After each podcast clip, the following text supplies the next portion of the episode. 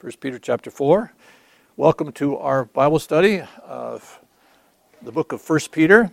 We're moving right along, starting with chapter 4 tonight, and hopefully, probably within the next three to four weeks, we'll be finishing up 1 Peter, and then Brantz will be coming in and doing a uh, review of the First Testament, of the New Testament, as he did with the Old Testament, so you can look forward to that, be praying for him as he prepares for that.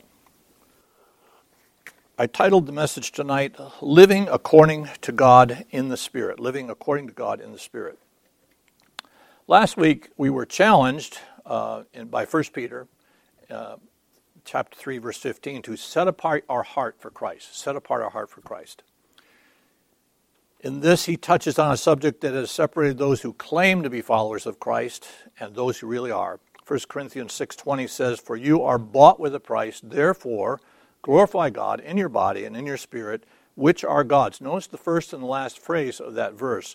For you are bought with a price, last phrase, which are God's. So we're God's. We're, we're not our own. We are His. He has purchased us with the blood of Christ. We're not our own, for we are His, and his, our heart's desire should be both to serve and to glorify our Lord and our Master and our Redeemer. So, as we noted last week, if we're yielded to Christ and He's ruling our heart, then we would be better able to endure suffering. Okay, that's one of the goals of being in that close relationship with Christ. We can endure suffering, and we can be a better testimony, obviously, of our faith. We are to live with God's will as our highest priority, and by His grace, uh, be ready to give an answer or an apologia, as it says in the Greek, an apologia, an answer for the hope that is of His promises that we hold as truth. So that's our desires to be so close with Him to have that, that principle of His Word in our hearts and minds that we can give an apology. We can, we can give a statement of faith saying what we believe. And that's, of course, what we're doing in CLA is to studying the precepts of God's Word, to have sound doctrine, to be able to explain what we believe to people. And it's not something we do automatically. Obviously, as we know, we're fighting the flesh. We don't do it automatically when we come to faith in Christ, but we are to be diligent. In fact, you might remember this from Brance's message a few weeks ago. We are to be diligent to present ourselves approved to God a workman who does not need to be ashamed, sitting on our haunches doing nothing.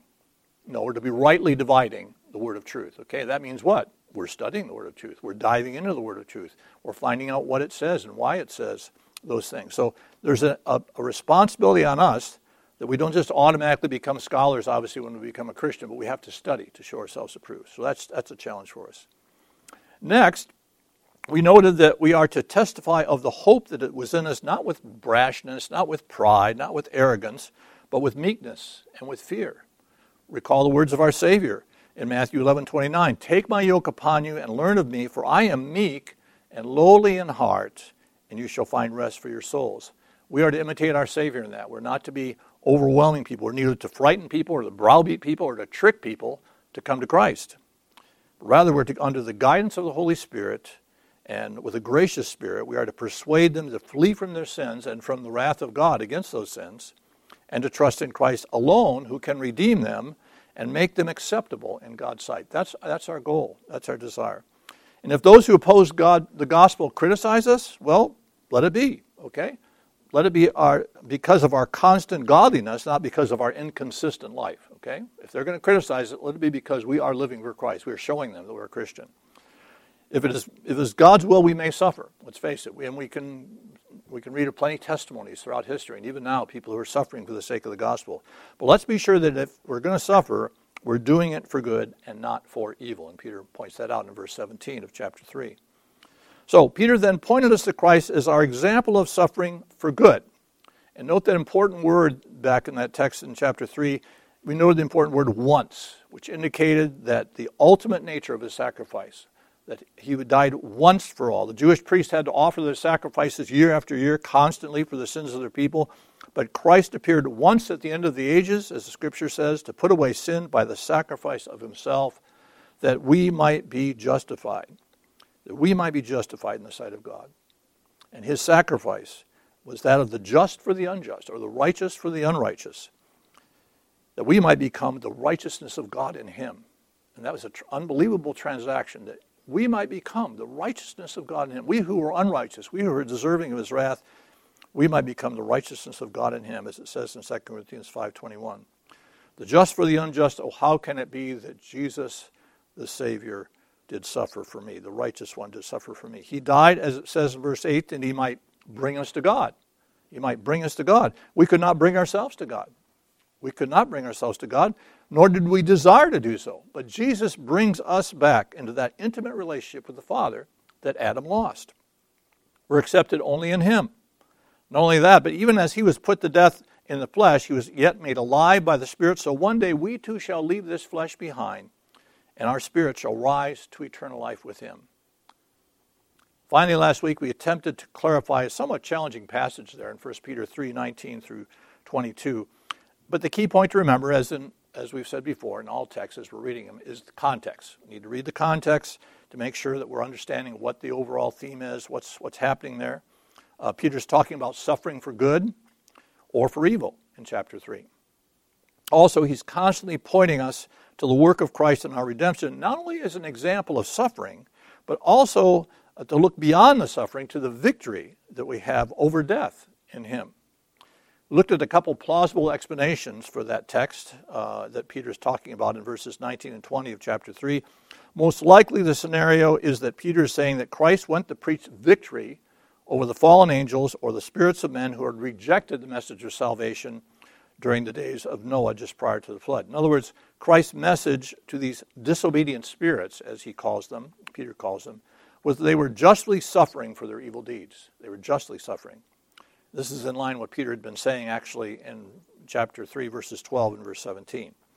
And as for the reference there in verse uh, 21 about baptism, we noted that its proper understanding is based upon what he is referring to in the latter part of verse 20.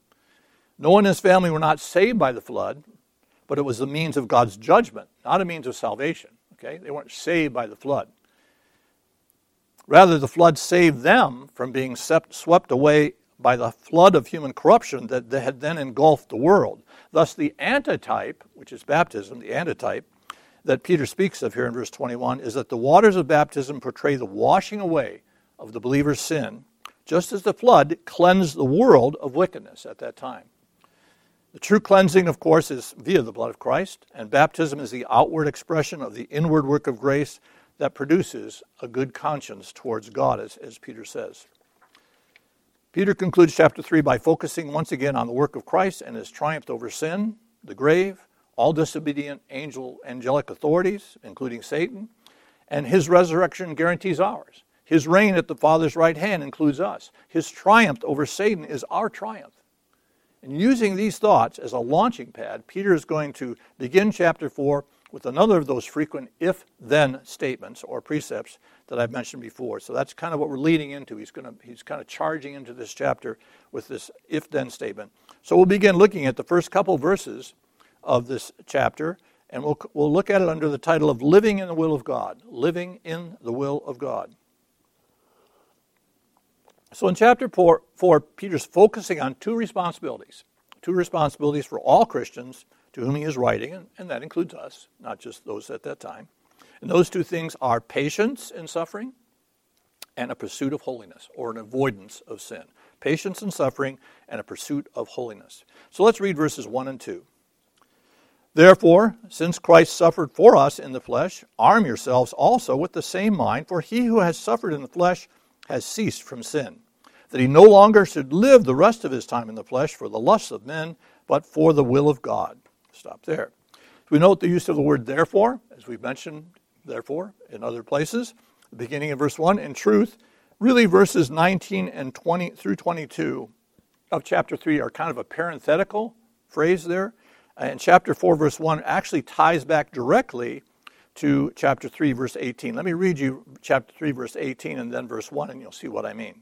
Chapter 3, verse 18. For Christ also suffered once for sins, the just for the unjust that he might bring us to God, being put to death in the flesh, but made alive by the Spirit. Jump to 4, verse 1. Therefore, since Christ suffered for us in the flesh, arm yourselves also with the same mind, for he who has suffered in the flesh has ceased from sin. You see the connection? There's kind of that, that verse 18 and verse 1 come together. This verse 19 through 22 of chapter 3 are kind of a parenthetical phrase, you might say, or a kind of a side thought by Peter. So it's important we get that, that picture as believers that we should be prepared to suffer as our Lord suffered. Doesn't mean we have to, but we should be prepared. As He suffered for us, we should be willing to suffer for Him. In fact, in light of His triumphing over suffering and death by His rising from the grave, we too should be willing to endure knowing that our greatest triumph over sin awaits us beyond the grave. Hebrews chapter 12 and verse 3 For consider him who endured such hostility from sinners against himself, lest you become weary and discouraged in your souls. Consider what he went through on our behalf. Don't become weary. Don't become discouraged because he endured far more than we will ever endure in the way of suffering here on earth. And he did it for us, for our salvation. So, what is meant by this phrase, for he who has suffered in the flesh has ceased from sin? That's kind of an interesting phrase. Well, let me put it this way if your life is in jeopardy, if you're facing all kinds of trials and challenges, sinful practices and desires will not seem so important to you anymore. You know, when you're facing death, especially, your sinful your sin is not going to be important to you anymore. Excuse me. More importantly, if we're followers of Christ, we should die to sin and self and live to God. 1 John chapter 3 verse 9. Simon Kistemaker made this comment on this phrase here in verse 1 uh, he who has suffered in the flesh shall cease from sin. He says, when the believer identifies completely with Christ, he knows that he is done with sin. The follower of Christ has abandoned a life of sin because the ruling power of sin has been broken. Let's turn back to Romans chapter 6 and verse 17 and 18 and see what Paul says on this. Romans 6, 17 and 18.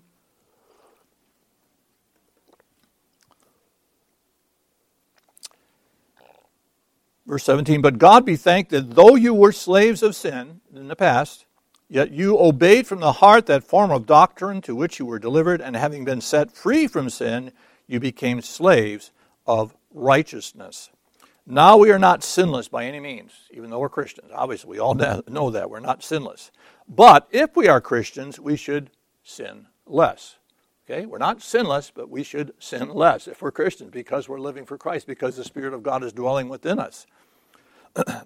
and we should long for that day when we shall be presented faultless before the presence of His glory with exceeding joy. Jude 24. Boy, that's a wonderful thought, isn't it? That one day we will stand before Him faultless, not in ourselves, but because we've been cleansed by the blood of the Lamb, because the Father looks upon us through Christ and sees us accepted in that beloved. But we shall be faultless before the presence of his glory with exceeding joy. We don't feel that today. We obviously battle daily with struggles against sin. But one day we shall be stand before God faultless because he has made us faultless through the cleansing blood of Christ. And actually, as John MacArthur points out in his notes, the perfect tense of this Greek word for ceased from sin, the perfect tense of that word ceased, emphasizes a permanent eternal state of being free from sin, which is what the death of a saint in Christ has achieved. Once we die in Christ, we have a, for eternity, a perfect sense of sinlessness because we are once again with Christ and our sins have been taken away. Now, Peter goes on to say in verse 2 that since this is all true, since it's true, again, how shall we live? Faith in Christ and an abiding love for Him kills the love of sin and inflames a love for holiness that we might please Him. Now that we are sons of God through faith in Christ, God's will should be the determining factor in all of our life. That should be what it drives us to live. Instead of thirsting for sin, we should be thirsting after God. Psalm 42, verse 1 and 2 As the deer pants after the water brooks, so thirst my soul after you, O God. Boy, we need to take that to heart and think about it. Am I thirsting after God or am I thirsting after the world? You know, what, what's really driving my spiritual thirst in particular? What are we thirsting after? Our time here on earth is limited, and whatever our days and years that we have left should be dedicated to service to God and not the lust of men, Peter's telling us here. In fact, in 1 John chapter 2, verses 16 and 17, John says, For all that is in the world, and this is a familiar, familiar text, I'm sure, the lust of the flesh, the lust of the eyes, and the pride of life is not of the Father, but is of the world, and the world is passing away. The world is passing away. The, the sinful world is passing away, and the lust of it. But he who does the will of God abides forever. So, what is our challenge? We are to live eternally, beloved. Live eternally. Live with eternity in mind. So, let's move on now to the next few verses, uh, verses 3 through 6. And we'll look at these under the title of Leaving the Past Behind. Leaving the past behind. He's already spoken about this a little bit. This should be our goal as Christians leaving the past behind and looking forward to that race before us. Peter reminds us that us all that we are new creatures in Christ and we have nothing in our past to boast about. We don't boast about our past before we became a Christian. Rather, we boast in, the, in Christ and in his mercy towards us. Let's read verses 3 through 6 and see what Peter has to say. We have spent enough of our past lifetime in doing the will of the Gentiles when we walked in lewdness, lust, drunkenness, revelries, drinking parties, and abominable idolatries. And in regard to these, th- they think it strange that you do not run with them in the same flood of dissipation, speaking evil of you. They will give an account to him who is ready to judge the living and the dead. For this reason, the gospel is preached also to those who are dead, that they might be judged according to the men in the flesh, but live according to the Spirit of God. And here, Peter loves to throw in these kind of oddball texts that really get you thinking. We'll get to that in just a minute. It may be true that many of us were brought up in Christian homes, maybe even godly homes, at least homes that had godly standards, so that we were kept from our, in our lives before we actually became to Christ, uh, kept from wanton sin or, or severe you know, pursuits of pleasure that would drag us into the dregs of society. However, that doesn't mean that we are innocent of evil desires or outbursts of rebellion or, or sinfulness in any sense. The scripture is clear that all have sinned, right, and come short of the glory of God. So we can't look back in the past and say, well, I was perfect. You know, I was a perfect child before I became a Christian, so it's just, you know, continuing on the same path. We all admit that's not true. And while we may have been restrained from committing sin outwardly in the past because we grew up in a Christian home, we still uh, are condemned in our hearts because of our sin. It would appear from the context that Peter is speaking primarily to those who were Gentiles, in other words, pagans, uh, before coming to faith in Christ. But the point is the same. Where once they did those things without any guilt, without any shame, without any concern for what people thought of them, especially without not caring what God thought of them, now they must shed those sinful habits, and in doing so, they will seem odd to their former friends who engaged in this riotous lifestyle before. In a world of sin, we as Christians should be strangers. We really should be strangers. We shouldn't kind of fit in and look like everybody else, act like everybody else, sound like everybody else. We should be strangers. 1 Corinthians 6:11, but such were some of you. But you are washed, but you are sanctified, but you are justified in the name of the Lord Jesus Christ and by the Spirit of our God. And there's a couple other texts you could look up. I won't read them right now. Ephesians 2, 2 through 3, and Titus 3 through 3. Is this light causing any problems? Okay, good. Lastly, in this section, we come to verse 6, another one of these wingdoozer little verses that Peter likes to throw in. Can be a little hard to understand, again, unless you look at the context. You have to keep things in context. A brief look at the beginning of verse 6 might make one think that Peter was referring back to verse 5 when he says, for this reason. For this reason? Oh, he must be referring back to the thought before. However, as one commentator explained, the connection for, along with the phrase, this is the reason, does not explain the cause, the clause before that Christ will judge the living and the dead. That's not an explanation for that clause. To be precise, the Greek for for here points forward, this Greek word that they use for for, points forward to the so that clause in the last half of verse 6. So, verse 6, to make more sense, if we were to read it, would be like this so that they might be judged according to men in the flesh, but alive according to God in the Spirit, the gospel was preached also to those who are now dead. Let me read that again. So that they might be judged according to men in the flesh, but alive according to God in the Spirit, the gospel was preached also to those who are now dead. You see the difference? Remember, we have been talking here about suffering for good as believers and how we need to look beyond it to our eternal hope in Christ. Well, Peter is saying that Christians in the past had the gospel preached to them, and though they were judged or persecuted, even to death by men, yet they are alive by God's Spirit and by God's grace in their spirit. So, in fact, what Peter has given to us, as I put up here on the board, is what's called a perfectly balanced Semitic parallelism. That's what we have. And I'll look at this. We won't spend a lot of time on it, but I'll just try and explain it to you as quickly as I can important parallels. First of all, you know the difference between they might be judged and live. Okay? What Peter's contrasting here is the difference between what happened to those who trusted in Christ in the past and they're now dead, and what they now have in Christ. Okay? In the past, they were judged by men, they were criticized by men, they were persecuted by men, but now they live, they have eternal life. Those, those saints were judged unworthy of life by men and even put to death, yet they have eternal life now. Okay? They once were judged by men, but now they have life. Leads to the second contrast, which is pretty should be pretty obvious, according to men and according to God. Simon Kistemaker makes this comment. He said, The adversaries of Christian martyrs were of the opinion that, that by punishing believers, perhaps even to the point of death, they were defeating the Christians. But they did not know or understand that in God's sight, believers continue to live in the Spirit. That's Galatians 2.19. And this leads us to that final comparison between the body and the Spirit. And to do that, let's turn to Romans chapter 8. Romans chapter 8 and verses 9 and 10. Romans 8, 9, and 10. And Paul kind of helps to explain this. Romans 8, 9. But you are not in the flesh, but in the Spirit, if indeed the Spirit of God dwells in you. Now, if anyone does not have the Spirit of Christ, he is not his. Being in the body will not save you. You have to be in the Spirit. You have to be saved by God's grace through the Spirit working in you. So that's the, the parallel, the Semitic parallel, comparing those who were judged according to man, but according to God, they, are li- they have life, they have eternal life, and they are in the spirit, whereas once they were in the body.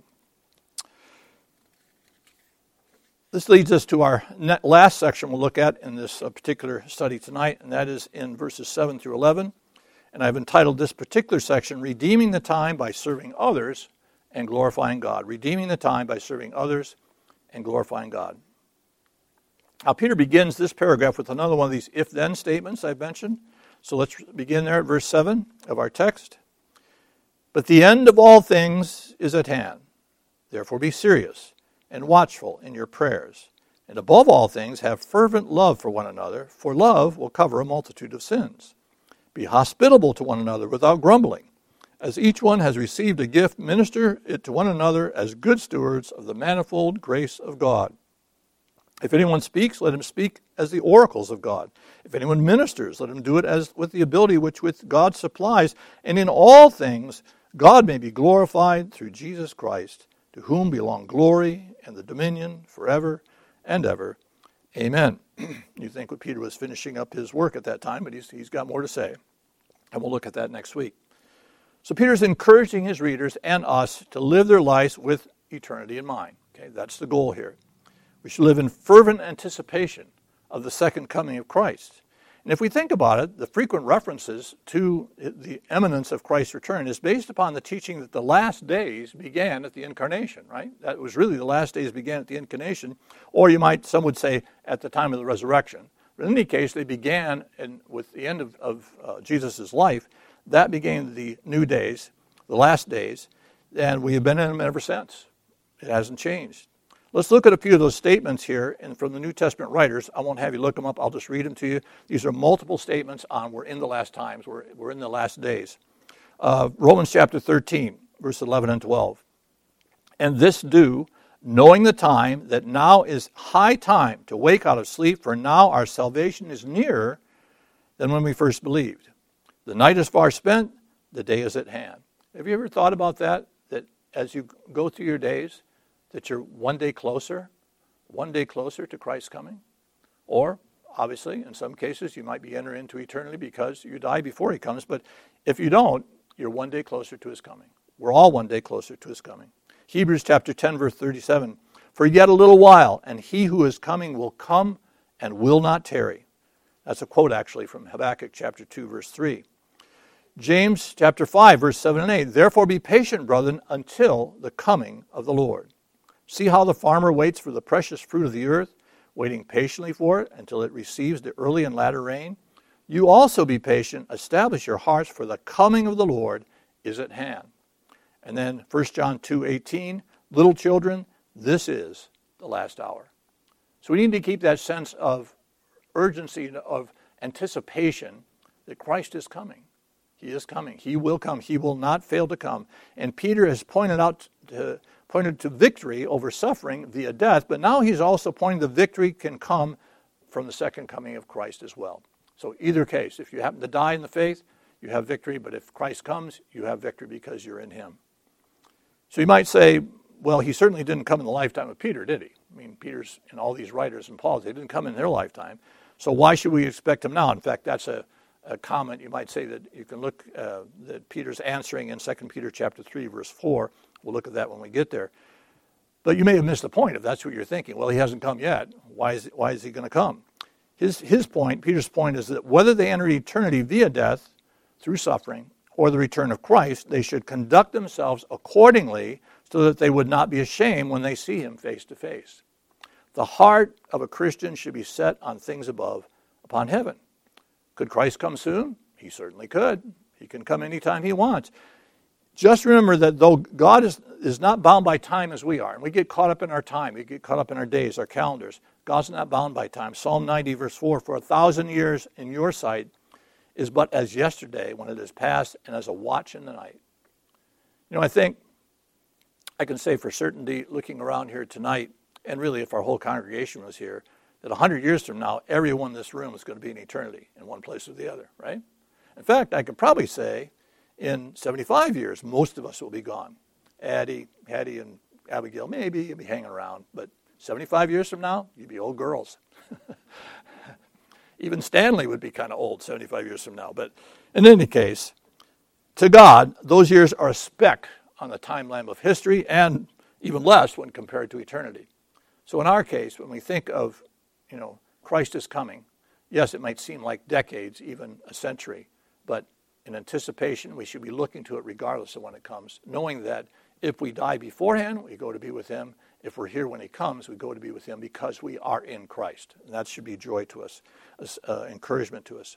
So, with that fact in mind, that Christ could be coming at any time, how then shall we live? Gee, that's a good question. Sounds like a good book title, doesn't it, Brancy? How then shall we live? Uh, I think I know of a guy who wrote a book like that. Peter tells us that we should be serious. We should be sober. In fact, the Greek word is sophroneo, which means to be of sound mind, to be of a sound mind, to be not be foolish and reckless and careless, but to be of a sound mind, be thinking clearly. We're not swept up in emotions, in other words, uh, but we're to keep things in perspective. In fact, turn with me to uh, 1 Thessalonians chapter 5. 1 Thessalonians chapter 5, and verses 6 through 8. 1 Thessalonians 5, 6 through 8. Therefore, let us not sleep as others do, but let us watch and be sober. For those who sleep, sleep at night, and those who get drunk are drunk at night. But let us who are of the day be sober, putting on the breastplate of faith and love, and as a helmet, the hope of salvation. And you can go on from there. For God does not appoint us to wrath, but to obtain salvation from our Lord Jesus Christ, who died for us, that whether we wake or sleep, we should live together with him and therefore comfort one another with these words. We have that blessed hope in Christ. We should be encouraged to look to him and to live for him. We, as God's people, are not to panic over economic crises or political crises or anything else. We need to keep things in perspective, even persecution, even suffering, as Peter's saying here. We need to keep things in perspective, and we need to be characterized by reason, by wisdom, by confidence in the sovereign God who works all things in the, in, over the counsel of his will. Trust in his providence and trust in the wisdom of God that he's in control. We don't need to panic. We are to be watchful in prayer. The Greek word here is for watchful really means to be sober or to be very calm. In other words, you're trusting in God. You're sober, you're not worried, you're not excited, you're not upset, but you have a confidence that God's in control. The Puritan Robert Leighton said this prayer eases the soul in times of distress when it is oppressed with grief and fears, but much more, it gives those griefs and fears vent, emptying them into the heart of God. He references Ephesians 6:18 and Colossians 4:2. So, Peter moves on here in verse 8 to return to his theme of love for the brethren, which he's taken up in chapter 3 verse 8. Paul calls love the fulfillment of the law in Romans 13:10. And indeed, to sum up these two great commandments, it's simply to say, love God and love your neighbor, right? When you cut right down to it, it's love God and love your neighbor. Excuse me. Our God is, uh, our love for God should compel us to live for him. 2 Corinthians 5:14. The love of Christ compels us. And our love for our fellow saints causes us to look beyond their faults. Love will cover a multitude of sins is quoted from Proverbs 10:12 and John MacArthur said it is the nature of true spiritual love whether from God to man or as Christian to Christian to cover sins. Romans 5:8 but God demonstrates his own love towards us and that while we were yet sinners Christ died for us. While we were yet sinners Christ died for us. Our fellow believers are sinners saved by God's grace. But if God could die for us and for them, then we certainly can be compassionate towards one another and forgiving. The mutual love of Christians is not natural, obviously, because we have personality conflicts and different things, but spiritual. Our love has to be spiritual, not physical, in the sense that we're driven by our desires. It is the direct result of our supernatural union with Christ. That's how we love one another. The Lord Jesus sent his Spirit into our hearts and minds to, in love to God and to each other. And as one author put it, in loving our brothers in a spiritual Christian way, we love God because they are his people too. And how is that love manifested? Well, one clear way, and one that was very common in Peter's day, including opening, including op, includes opening your home and caring for needy Christians. That was very common in those days, especially early on when there was much persecution, when people lost their jobs, or kicked out of the synagogue. So there's a need for loving one another. Whether it's hosting a traveling preacher, which as we read in some of the epistles, they did, or hosting a church, or just inviting a needy family into, your, into the church for dinner, we should show hospitality. And note the words without grumbling, without being, oh, we have to host them again. We have to invite those people out when I really want to go home and take a nap.